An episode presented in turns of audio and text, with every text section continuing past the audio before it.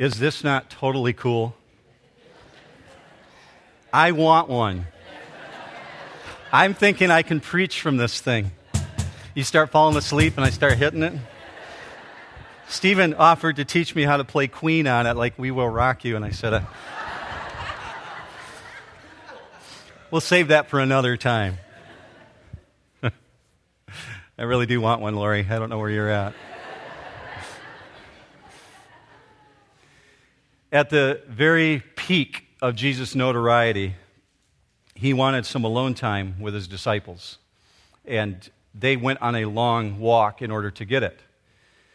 Um, as a matter of fact, the passage that Michael was just sharing with you from Mark chapter 8 is part of this event that happened. Um, Jesus, if he was here, took a, a walk from this location 27 miles. Now, now think about that. He walked literally this distance. If you went out Haslett Road, went up to Marsh Road, up to 69, 69 to 127, 127 all the way up north of St. John's, a 27 mile hike to make a point to his disciples. He, so he's got just the 12 with him at this point. They're hiking to this area called Caesarea Philippi. And it, uh, some pagan things went on there that I won't get into describing today, but it was a pretty vulgar place. Now, at this location, Jesus took a poll among the 12 disciples that were with him. He turned and said this question to them Who do men say that I am? Some say Jeremiah, some say John the Baptist.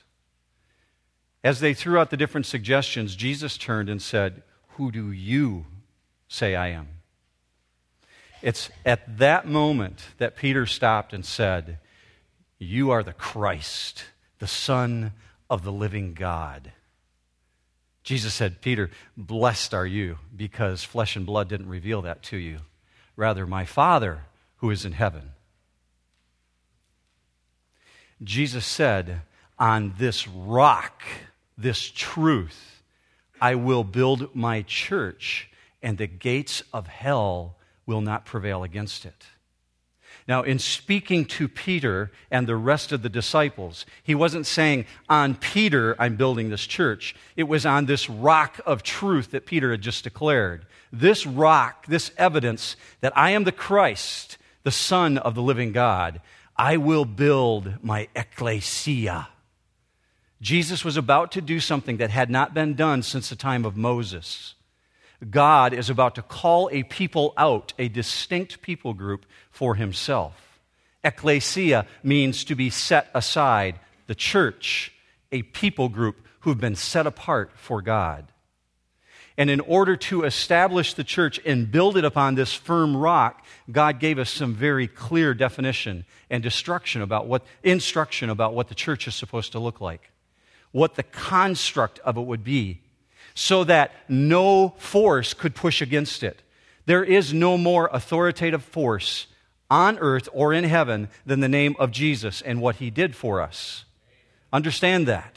So he said, My force, my church is so powerful that the gates of hell cannot stand against it. And you notice it's us on the offensive, hell is on the defensive. Hell behind the gates, the church pushing against it. And hell will not be able to stand against it if the church is firmly structured. So that's why he said, the gates of hell will not overpower it. That's why it's so remarkable at this moment that Jesus called his church, the ecclesia, to the ultimate battle, the battle for truth. And as we're working through Titus, we're finding that there's a structure God had in mind for his church. Last week, we looked at the very beginning part in which Titus was left on an island, an island called Crete, middle of the Mediterranean Ocean, south of Italy, about 160 miles long. A training place for military men, a place where sailors were dumped off to receive their training, a place where soldiers of Rome were sent. Think like Camp Pendleton. People were sent there for military training. And then it's also a sailing port. So this sailing port saw lots of individuals coming in and out, trading their cargo. And then you have the island dwellers. So there's a unique makeup of individuals on this island. And Titus has been given the task of establishing a church in the midst of this area. Obviously, a very fledgling church because it needed some structure to it. But what we found last week is that God desired and desires to save lost people. He desired to save the people of Crete, so he established the church there, but he wanted it firm in its function, just like he desires to save people around us. He wants the church firm in its function. So we're going to understand this morning that there's a strong principle coming out of Titus chapter 1 verse 5. And the principle is this. God desires qualified, quality leadership. God desires leadership that is as effective in business as it is in politics and more effectively in the larger kingdom. God wants qualified leadership because Scripture tells us when the wrong people are in control, the people groan. So it's a matter of quality in leadership, not a matter of quantity. That's what God is looking for. If you've ever been part of an organization, a business, a ministry, a church of any type, in which the wrong leaders were in control, you know how quickly it can destroy the organization. What was once lush and beautiful and prosperous and a blessing to everyone can become a barren wasteland very quickly with the wrong people in control. God spoke to this in Proverbs 29. 29 2, uh, you'll see it on the screen. When the godly are in authority, the people rejoice. But when the wicked are in power, they groan. You only have to look back through history to remember very clearly, if I mention some names, what this verse is speaking of Caesar Nero, Caesar Domitian, Hitler, Marx, Lenin, Stalin, Idi Amin, Saddam Hussein. When people hear those names, they groan because the godly were not in control. But when the godly are in control, the people rejoice. So, Scripture says there's a very clear delineation of who would be in control of this force, this church, who would lead it. And God gives us in Titus a definition for what the godly men look like who will lead this force, who will be supporting and behind the congregation and instructing the congregation. And that's what we're going to look at in Titus this morning. And it is a tough tough job to be in the position of an overseer. As a matter of fact, look with me on the screen at 1 Timothy 3:1. First of all, we're told it is a trustworthy statement if any man aspires to the office of overseer, meaning elder. It is a fine work he desires to do. This aspiring word means to latch onto, literally, to take grasp of. It tells me, very specifically in the Greek, we're not to burden someone with the position of elder. We're not to say, you've got to do this, but rather an individual has to aspire towards it, saying, I want to latch upon this. I feel the calling of God upon my heart. And it is a hard job, so no man of his own ego should aspire towards it, but rather one who's seeking to fulfill God's calling on his life. Look at Chuck Swindoll's quote with me on the screen if you don't think this is a tough job. This is the way he sums it up. If you ever find yourself craving a leadership position in a church, go into your closet at home close the door, take one of your shoes with a heel and hit yourself in the shin real hard several times so that you bruise yourself a little bit. There is nothing to be envied in the role of leadership. To be sure, there are moments of joy, but overall, it is tough, mostly misunderstood work. But it's also very rewarding. However, it's as serious as it gets because it's for the purpose of the kingdom and it's not to be taken lightly. That's why God is so specific. And what we're going to look at is a list of essentials. We're not playing horseshoes here. We don't play fast and loose with God's book. We're taking on specific instructions. As pastor, I serve as an elder among the elders, not over them, but among them and with them. So if you have your Bibles this morning, turn in, in uh, the New Testament to Titus chapter 1. And verse 5, if you're not already there. If you're new to New Hope, you'll find Bibles in the pew racks there in front of you. As well, it'll, it'll uh, all the passages will be up on the screen. Right away, we find out why Paul left Titus in Crete. For Titus chapter 1, verse 5. For this reason, I left you in Crete, that you would set in order what remains and appoint elders in every city as I directed you. Now, why set things in order? Who's on the island? Why does he have to do this? What, what is Titus about to face? Well, we've already said it's a military training compound, and it's a sailing port, And then you've got the island dwellers.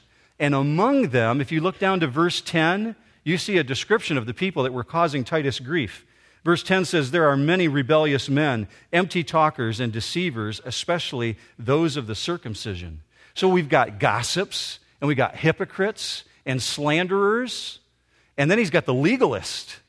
So this is what Titus is up against. So he's saying, I want you to set things in order. And to do this takes planning, advanced planning. This is written in the past tense. You see that Paul said, As I directed you, meaning they had discussed it previously. And now he's saying, Go ahead and execute what we had previously discussed, put it in order. Set in order is a medical term. Let me give you the definition for it on the screen. Epidiortho, to straighten further or to arrange, to set in order. It's used in orthodontics. You ever have braces? You go to see an orthodontist. An orthodontist, epidiortho, will set things in order. Your teeth are already in your mouth, but you may need braces to straighten them. You have a broken bone, you go to see an orthopedic surgeon, perhaps to have it set, to set in order. Epidiortho, and that's the definition that's used here. So it's already there, but not properly in order. So, Titus, this is your, your job and it requires grace. Like I said, if you've ever been in a situation where the wrong leaders are in control, you know that they devastate an organization. And so Titus has the responsibility of finding the right people and setting things in order. Now, he says specifically, I want you to appoint elders. Very important point in the church. Be sure that your theology is not formed by your politics around you or the government in which you live. Your theology needs to be formed on the Word of God. This word appoint means literally select and put in place, not elect. In the United States, we're used to democracy. We vote on everything. We vote because it's a popularity contest. Appointing elders is not a popularity contest, it's an appointment. Look with me on the screen at the word that's used here. Kathahistomai, it means to place down permanently, to designate to appoint or conduct, to ordain. To ordain who? The presbyteros, the elder. Now, the definition is very generalized for a person who's an elder. On the, on the screen, you'll see that it's just an older man. The word elder didn't really come into being until the book of Acts, when the church exploded in growth. And then God put in place elders over the church. But presbyteros means generally an older man. However, an older man, just being a man of age, doesn't qualify you to be an elder according to Scripture. God gave us some very specific instructions about who is serving as an elder. Simply being older doesn't do it. We learn, first of all, that the selection of elders is the prerogative of the Holy Spirit. Look with me on the screen. Be on guard, this is Acts 20 28. Be on guard for yourselves, elders and for all the flock, among which the Holy Spirit has made you overseers, to shepherd the church of God, which he purchased with his own blood. So we see the appointment is done seeking the wisdom of the Holy Spirit, understanding his selection process. And he says specifically in every city that he directed him, 160 miles long, Titus had to make his way around the island selecting these individuals. Now, at this point, I'm going to challenge the young men in this congregation to listen very closely to the list of qualifications of what a godly man looks like. You are the leaders of tomorrow of God's church, and you will have to step up one day and take on the position of elders in his church. This is the definition for which God requires a godly man to look like. You don't want to get to the end of your life and wish, oh, I wish I would have done it differently, but rather know God's standard now. Set things in order from the very beginning. Lay the groundwork. So understand what this definition is. The next four verses give us the qualifications of an elder, and there are no substitutions. They're not permitted to change it at all. It's a, a man that's not qualified, according to this definition, is not permitted to be an elder. We're not seeking to be politically correct here. We're seeking to be biblically accurate. Okay? So, with that in mind, look at verse 6. Just trying to avoid the letters that could come as a result of this. Send them to Gary Post, would you please? Verse 6 Namely, if any man is above reproach, the husband of one wife, having children who believe, not accused of dissipation or rebellion. An unblemished man is, means his public, his public reputation is unsoiled, above reproach. But let's take on the first section there in the beginning here. If any man. If any man in the Greek could be anyone, you'd have to twist the entire scriptural record in which God says every time when he speaks of an elder, his, him, he, a man over the household of the church and over the household of his family. It is not referring to a woman. And I know many individuals would like to see it fit that way in our modern age, but God is very specific. Look with me on the screen, 1 Timothy 3:1. It is a trustworthy statement if any man aspires to the office of overseer, it is a fine work he desires to do. But he must be a man without a soiled reputation. Look at the definition on the screen for irreproachable. Anakalektos, an unaccused individual one who could not be laid hold on. Someone in a public setting could not look at an individual and say, Your reputation is soiled, so therefore you cannot represent the church of God. Not even subject to indictment. It carries the idea of being blameless. Now, we're not talking about sinless perfection. Everyone has sin in their life. This is talking about an individual who deals thoroughly with sin. And the whole picture here is of a life that's in good order before God, in complete understanding that he's surrendered to God. The next passage husband of one wife. This implies sexual purity. A one woman man. Literally, that's the way the Greek renders it. A one woman man. It's very important that we let the text say what it says because it says we must only have one wife. This is why. In the New Testament setting, many Jews practiced polygamy. There were Jews who had multiple wives. The Romans and the Greeks changed wives like they changed their dirty clothes. They were constantly exchanging wives. Some individuals would come home for supper, find a burned meal, and be irritated with his wife and write a letter of divorce based on a burned meal. So Paul had to be very clear in this setting in which you live, Titus, You've got to find individuals who are the husbands of one wife. There are many different interpretations for this passage. I'll just give you a few. The Catholics believe specifically that this is calling someone to have never been married before. I'm not sure where they get that from because if any man aspires to the office, it's a fine work and a husband of one wife. So I understand that it can be a married man. I believe that it excludes divorced individuals. I also believe that it excludes those who have not been faithful, who have not been in a monogamous relationship. I am broad enough in my thinking to understand, according to Scripture, that if an individual has been married and lost his wife to death, became a widower, and remarried, that individual would still qualify. But some would like to take issue on that, and we could discuss that later. I believe a man's wife should also be his closest friend. If he's going to serve as an elder, you want to know that there's a strong relationship of love between the two so that he is free to share love with the congregation if they've got a strong relationship. Children who believe, not accused of dissipation or rebellion. You want to know that the one who's going to lead the church is going to be an individual who has his own family life in control. So, first of all, it says, children who believe, meaning their faith is in Jesus Christ. They've declared Christ as their Savior. Successful leadership in the home is a proving ground for the church. And next it says, not guilty of dissipation or rebellion. Aso, I did this in the first service. Asocia, properly unsavedness, by implication, profligacy. The, the passage you read in Scripture that is dealing with an individual who's called the prodigal son, the one who wanders away and runs away from home, he's guilty of asocia, the one who's guilty of abandoning his family's training, his roots, and turning his back on it and going the other way. The next word that's used is the word rebellion, and it's anaputaktos. I'm going to help you with this word because you can use it later.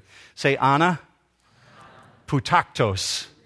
Now look at the definition for this. Anaputaktos, unsubdued, insubordinate, in fact or in their temperament, disobedient, that is, which is not put under or unruly. So the next time you're riding in the car, parents, and you have a child misbehaving, you turn around instead of saying, Stop that, you say, You're being anaputaktos. Got it? Practice that word. They're going to say, What? I have no idea what you're talking about. Anaputaktos is one who's refusing to recognize the authority around them, one who refuses to submit to the authority. And these are referring to children who are still at home, children who are living under the authority of their parents, not those who have gone out and established their own life. So, verse 7 here's what the overseer the elder must not be. For the overseer must be above reproach as God's steward, not self willed, not quick tempered, not addicted to wine, not pugnacious, not fond of sordid gain. An overseer, again, is a, an exchange title for elder, one who oversees or watches over others' affairs. So God's steward refers specifically to a slave relationship in Paul's day and in Titus's day, an oikonomos was a steward, a slave who had risen within the family ranks to the degree that the master could trust the steward with his entire household. The word is a good reference to Joseph in the Old Testament, where Joseph had control over the household of, of Pharaoh's servant. One who is entrusted with the finances, bringing in the crops, caring for the health of the family is an oikonomos. So that's the word steward that's used here. Here's a good representation of how it's used in Scripture. Look with me on the screen at 1 Timothy 3:15. I write so that you may know how one ought to conduct himself in the household of God, which is the church of the living God, the pillar and support of truth. So we see the church is God's house. He says, It's my household. So the stewards, the elders who have been elevated to that position, have responsibility as an oikonomos to oversee God's affairs. Now look at verse 7 with me of what he must not be. Not self willed, not overbearing. So, this is an individual who's a leader, not a dictator. Someone who's not looking constantly to assert his own way, but rather looking out for the needs of others. He's not always pushing. The word that's used here means athade, and it means to be arrogant, to looking out for their own self interest. Every single leader fights against this very issue, constantly wanting their own self will at the expense of others. So God says, don't be self willed. Fight against that desire. Not quick tempered, meaning they're slow to draw conclusions. They don't have a short fuse, not constantly ticked off but rather willing to allow things to play out, slow to draw their conclusions, even when everything seems to be going wrong around them. The next part, not addicted to wine. Literally, it's saying continually alongside the bottle. The definition that's used here is paranois. Look with me at the definition. Given to wine, one who sits beside the bottle. It was used of those who went to pagan festivals when the festival got to its absolute climax, you would see individuals sitting around at tables or laying on the ground who were perioinos, who were literally hugging the bottle. They were so drunk. They're addicted to wine and it controlled their life. And especially in spiritual leadership, you do not want individuals who are not clear headed, who are not thinking and in control. 1 Timothy 3 3 speaks to this not addicted to wine or pugnacious, but rather gentle and peaceable. Now, pugnacious, what is that? You know anybody that's pugnacious? Anybody here know that definition? I had a school teacher who was pugnacious. We'll call him Mr. B in case he hears this recording. Um, Mr. B would wear dress shoes to school every day. And he did it for one specific reason because they had a wooden heel on them. And with his dress shoes with a wooden heel, he would walk the aisle of our classroom and it was in our uh, sociology class. And if you would not give him the right answer to his question, he would find your foot and put his heel on your toe and stand on your toe until you gave the answer. That's pugnacious, it's an intimidator. I know, you're thinking lawsuit, right? Yeah, you could never get away with that, obviously, today, but that was the method by which he taught or intimidated. There was no teaching taking place because we all walked in fear of him. He would stand on your toe till you cried if you didn't give him the answer that you wanted. So that's what pugnacious is. It's a one who's ready to hit another individual. And you don't want elders ready to hit people in the church, right? Okay. It means you're ready to give way about things that really don't matter. Not fond of sordid gain, a person who seeks wealth no matter what the cost constantly chasing after the dollar at the expense of others around them.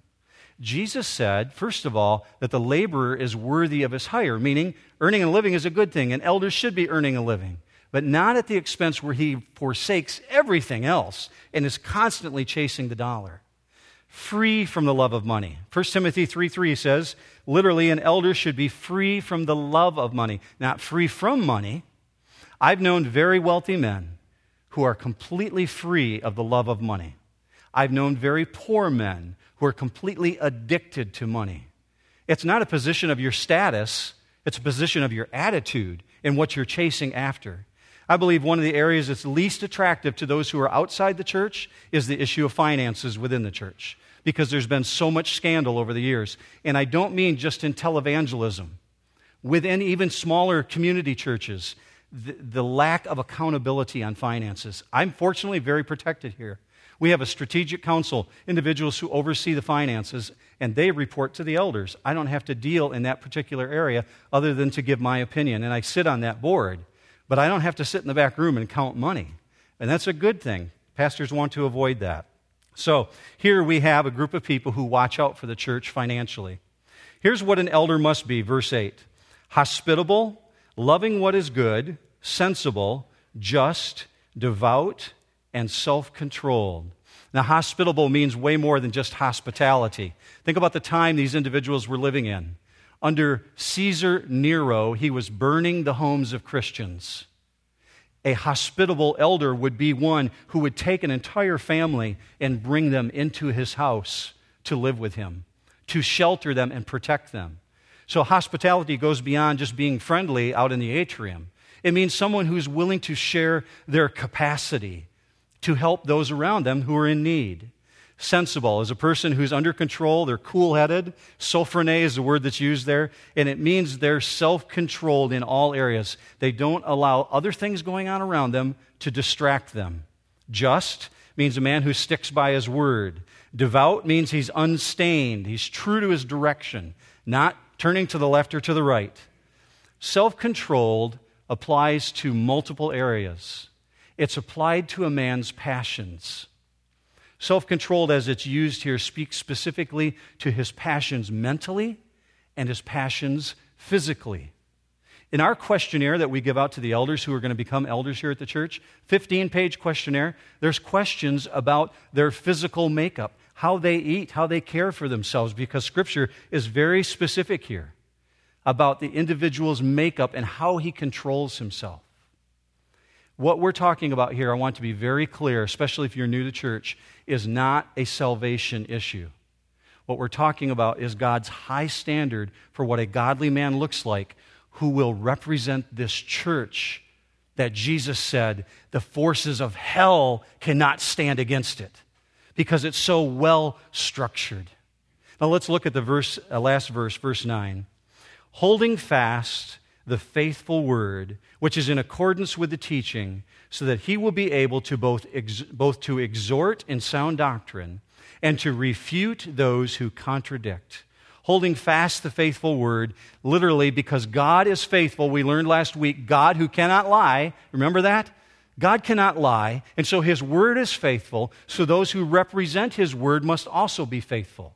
If you've noticed up till now, all the qualifications are what a man must be. Now we look at what a man must do in this last verse. He's to be a teacher who will be able to both to exhort in sound doctrine and to refute those who contradict. So we see the elders of this church need to have a twofold ministry. Specifically, number one, that they're going to build up the church with healthy doctrine, with truth, and they're going to refute false teachers. They're going to stand against those who would teach falsely. Last week we talked about this word kerugma, which is expository teaching, meaning explaining the text of the Bible, to exposit the Word of God. That's one facet of teaching. The other teaching mentioned here is causing the mind to understand. Putting the two together, the kerugma and the teaching, the didaskos, meanings to help the body grow in a healthy doctrine. First of all, look with me at what it means to say, hold fast the faithful word. You're familiar with Velcro? Look at the definition on the screen, enteco. Adhere to, by extension, to care for, to hold, to support, to strongly cling or adhere to something or someone. So the elder within the church is to cling like Velcro to the Word of God, not able to be ripped away from it. The truth of God's Word is woven into the very fabric of his being. That's God's standard. And it says, in accordance with the teaching, meaning this is not suggestions and this is not personal advice. This is God's Word. Why? Why should he be this way? It finishes up that he may be able both to exhort in sound doctrine and refute those who contradict. Meaning he's able to handle God's word. He knows why he believes what he believes, and he can back it up. So, the positive side of this, the exhort part, is a term that you might be familiar with when Jesus talked about the Holy Spirit. He said, I'm going to send you a comforter, the Holy Spirit, meaning the paraclete. Parakleteo is the word that's used here for exhort. Look at the definition to call near, to invite, invoke, by imploration, to beseech. Literally, it means to call someone alongside gently. An elder will call someone alongside to speak to them about what? Look at the definition for the word healthy, for sound doctrine. Hygiano. You're very familiar with this from the word hygiene to have sound health, to be well in your body, figuratively, to be uncorrupt, true in doctrine. So we've got the picture here of an individual who's gentle enough in their spirit to call an individual alongside and say, Here's the hygiano of Scripture. Let me exhort you and call you alongside and show you the truth. Being able to defend why they believe what they believe. So the picture here is one who protects and preserves life. And it is an awesome responsibility, especially in a church that's growing so rapidly like this. It's a huge undertaking. That's why James wrote, Be very careful that not many of you aspire to be teachers. Look with me on the screen, James 3 1. Let not many of you become teachers, my brethren, knowing that as such we will incur a stricter judgment. I believe the Bible is not a resource of truth, it is the source of truth. It's not something we go to for commentary. It is God's truth. It's the only text. And that's why we have to defend it. And I know that's why Paul made it the last of the qualifications one who can defend the word. What we proclaim is dictated by God, not by men. And we have this huge responsibility. There are those living in sin who are intolerant of what God says here. That's to be expected because it causes people to recoil. But that doesn't make us stop. That's why Paul gave such a strong admonition to Timothy and to Titus. Let me show you what this admonition is for those who would aspire to this position. This is where we close it. 2 Timothy 4 1. I solemnly charge you in the presence of God and of Christ Jesus who is to judge the living and the dead, and by his appearing and his kingdom. Preach the word, be ready in season and out of season, reprove, rebuke, exhort with great patience and instruction. For the time will come when they will not endure sound doctrine, but wanting to have their ears tickled, they will accumulate for themselves teachers in accordance to their own desires, and will turn away their ears from the truth and will turn aside to myth. Do you live in that period of time? Absolutely. Absolutely. You can turn around and see it all around you. Individuals who have turned away to myth and turned away from sound doctrine. So we're told that the elder is supposed to be antalago, to speak against it, to refute that. Not just to sit in silence, but to stand against it. Why? Here's how it ends, verse 10. There are many rebellious men empty talkers and deceivers, and they're not to be tolerated. They're to be silenced. So I challenged the young men when we started this list to pay very close attention to this. Because, guys, I frankly believe that in what I've seen in the last 20 years change in the church has been amazing departure from truth of God's word here in the United States. I can only imagine what it's going to be like when you are at the place when you're ready to become elders. To establish yourself now is the only standard that you can accept. To establish yourself firmly rooted in God's word and say, if it's God's standard, it's not too high. It's the standard I aspire to. And I'd rather see you aspire to that standard now rather than being 40, 50, 60 years old and say, I'm ready to become an elder, and then look back and say, man, I made way too many mistakes. I don't measure up to that standard. Eh, I'm not going to do it. How much better that we raise the standard and say, this is what you strive for, this is what you achieve towards. Let's not lower the bar.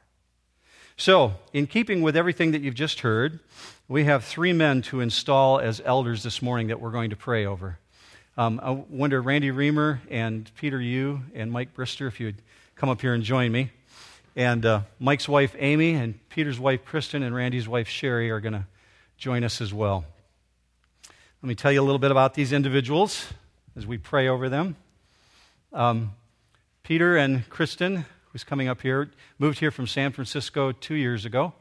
Um, and Peter is a uh, medical practitioner, cardiac, cardiologist, and Kristen, a homemaker with their children. And Randy and Sherry Reamer, uh, both eye doctors. Randy has been part of the church since the very beginning. When this facility was offered to us um, uh, three and a half years ago, we spent time praying together and uh, for several weeks. And um, so he knows well the history of the church. And Mike and Amy Brister. Mike is a design engineer with Consumers Power Company. Would that be a good title? Okay, design engineer. And uh, Amy is part of Jackson National Life, correct? Okay. And Mike and Amy have been here for uh, since the church is about three or four months old.